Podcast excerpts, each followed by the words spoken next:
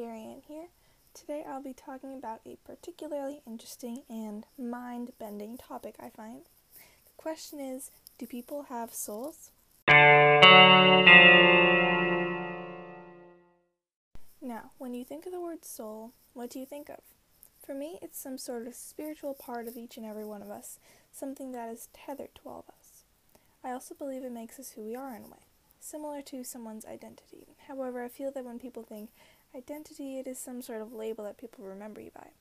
Soul is different. For example, the Google search engine defines the soul as the spiritual or immaterial part of a human being or animal, regarded as immortal. Although I agree with these terms, I feel that the soul is more than something that can just be defined. It's a feeling, an essence. Furthermore, throughout this podcast, I have some key points I'd like to cover. So, although my questions and points may seem short or easy to answer or respond to, these may just be some of the hardest questions to delve into for this metaphysics topic. So, for more about souls, Aristotle is known for being many things, like the father of Western philosophy and a great scientist. He's also known for being the philosopher who defined souls. According to Aristotle, the soul is a quality that is responsible for performing vital functions to an organism's system, so that when the body performs its desired actions, it will do so with virtue. In effect, the soul is some sort of essence, but is not a body in itself, nor a corporeal thing. So, this means that the thing that makes living organisms, human, plants, animals, respectively, is that we have souls. However, he also says that the soul is in a way reliant on the body. It needs matter to perform its functions to the best of its abilities.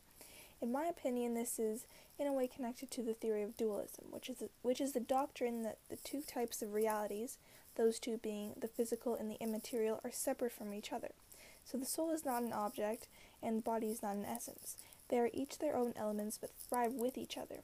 Now, Socrates in Plato's work Phaedo had four arguments for the existence of the soul. He believed that the soul was immortal, and one of the one of his four arguments I found particularly interesting was called the theory of recollection.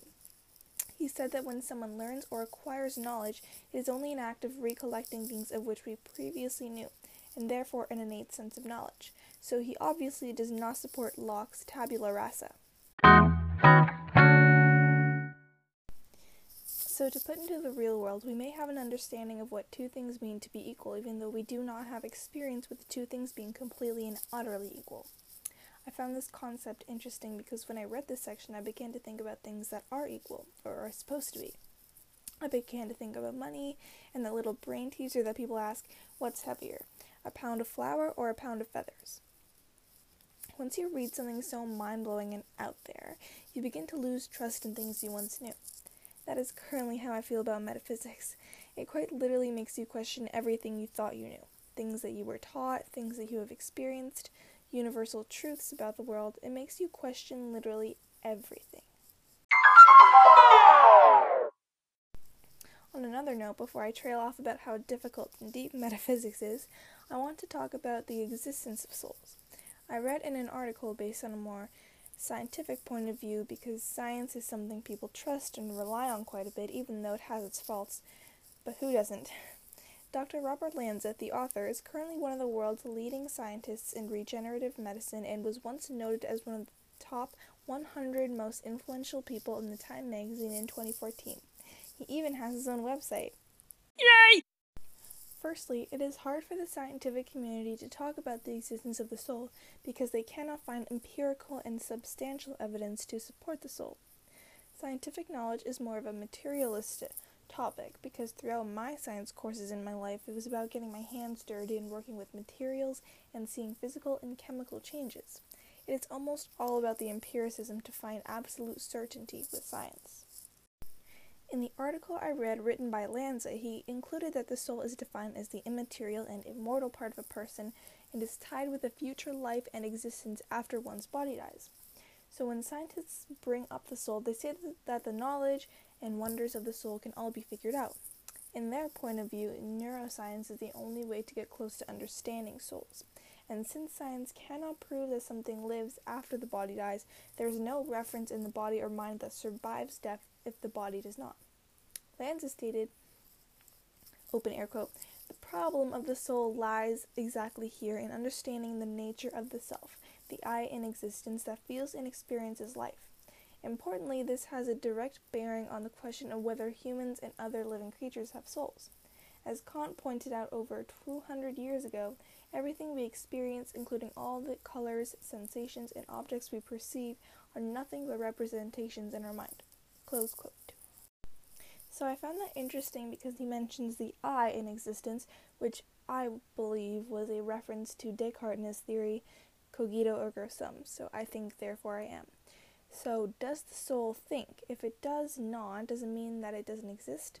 And before asking more questions I cannot begin to answer, I also found it interesting how Lanza brought Kant into it. He mentioned that everything we think we experience is nothing but representations in our mind, and from there I thought of idealism. Idealism is the theory that abstract concepts like time, space, being, as well as laws are more fundamental than material objects. If Kant took this idealist perspective, perhaps since these things we perceive are in our mind, does that not make them real? Relying on science to answer non scientific questions is dangerous, and as I said in my epistemology paper on the reliability of scientific knowledge, we become reliant on scientific method and technology and the way we go about finding answers, even though much of science is based on empiricism and sensory experience but our perception and reality is tainted from external sources and even the malicious demon, if you ask Descartes. Tracing back to Plato and his work Phaedo or Phaedo, Socrates had four arguments to prove that the soul is immortal argument from opposites, theory of recollection, argument from affinity, and a form, based on Plato's theory of forms. Argument from opposites suggests that for something to come about, it must come from its opposite. So if one must die, it must mean that they would have had to have lived. And if they die, then they mean that they must live. It means that life and death are pretty much continuous. As I mentioned before, the theory of recollection suggests that an act of learning or acquiring knowledge is based on the fact that it is actually an act of recollecting previously held knowledge, the opposite from a blank state of mind. As for the argument of affinity, it says that immaterial, invisible, and immortal things must be differentiated therefore an idealist point of view.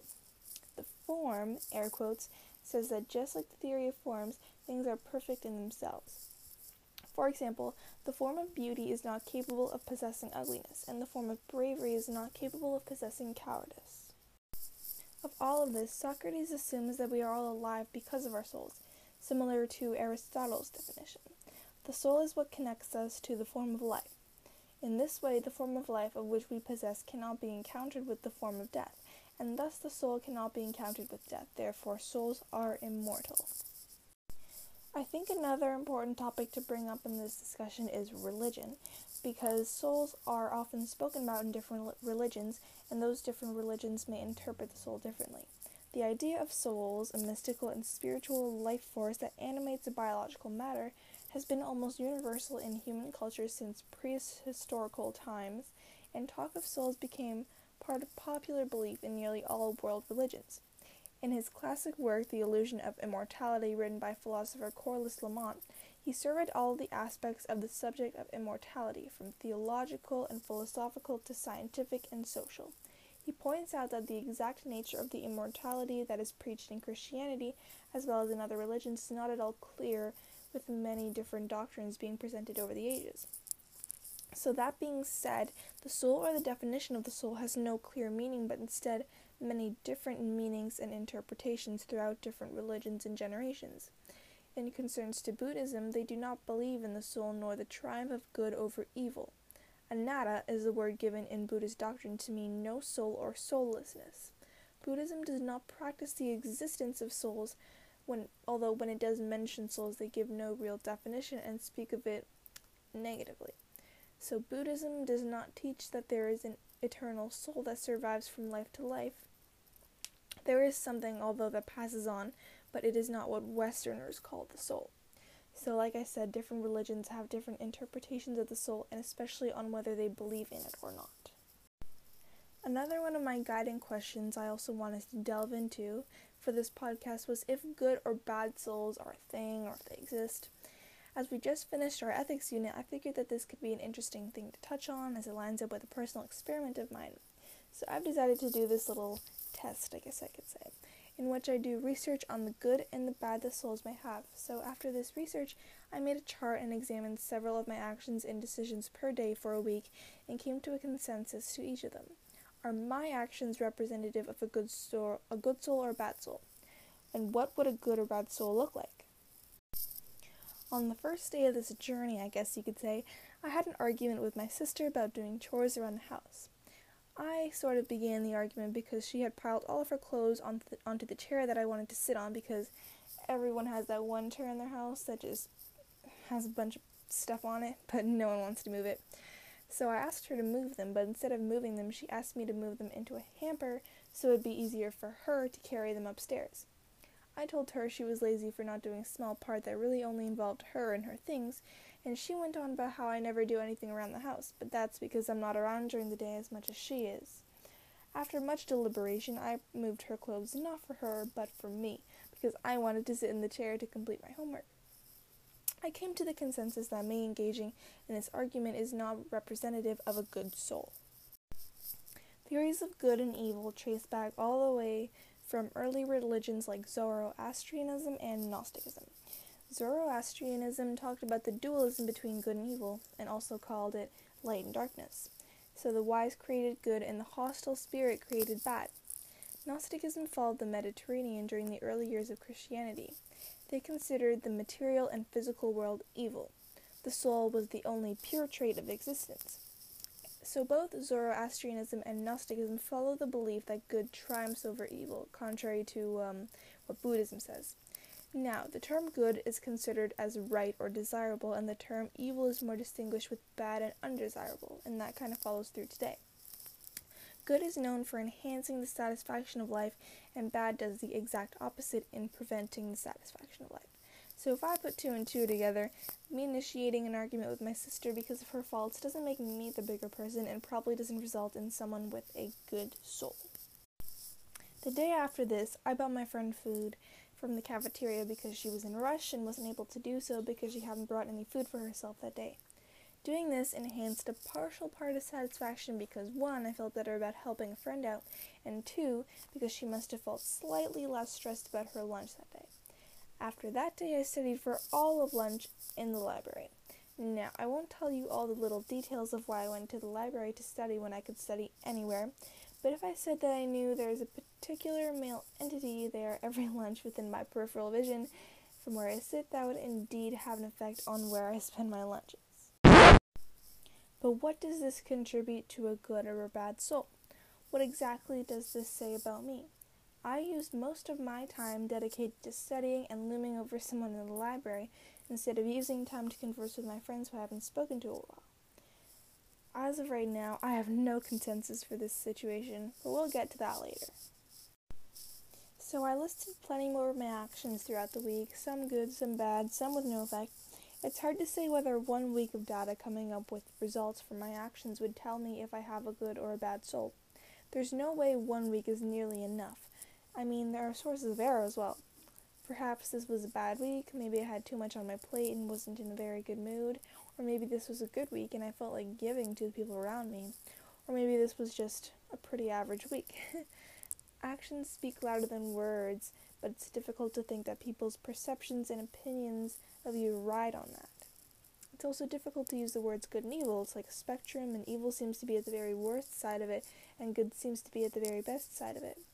After doing a small week of results, analyzing my actions and decisions, noting my emotions I felt during these actions, I've come to the consensus that I'm just your very average being. Oh, thank you. Everyone has something going on in their lives that they may or may not talk about, and our actions reflect these things that go on behind closed doors. So deciding whether someone has a good soul isn't not worth one's time, but it takes some deep thought, analysis, and is much more personal than one might think. That's why I decided to do it. I thought it would bring a different perspective than just talking about what souls are and to really apply it to life using ethics. And to be honest, you can't really determine someone's soul until you really know them. And I think I'm the only one who knows myself best, so I guess I'm the only one to determine whether my soul is good or bad, and that can be said for anyone. So, to wrap it up, the topic I wanted to cover today was if people have souls. Conclusively, I believe they do. From Socrates to early religions to several philosophers, the soul is not an object nor something that can be examined by science. Metaphysics is metaphysics in philosophy is a difficult subject matter to wrap one's head around, and doing this podcast is just one part of it. Philosophy is all about asking questions even when we might not receive immediate answers, if any, and talking about things we think are simple, but are actually much more complex. Over the years, I believe it will become easier. Maybe we will begin to answer questions with more ease, or maybe we will develop more and more questions that will be harder to understand. But I think that's what makes it more fun and interesting. Anyways, thanks for listening to this podcast of Your Daily Airy, and until next time.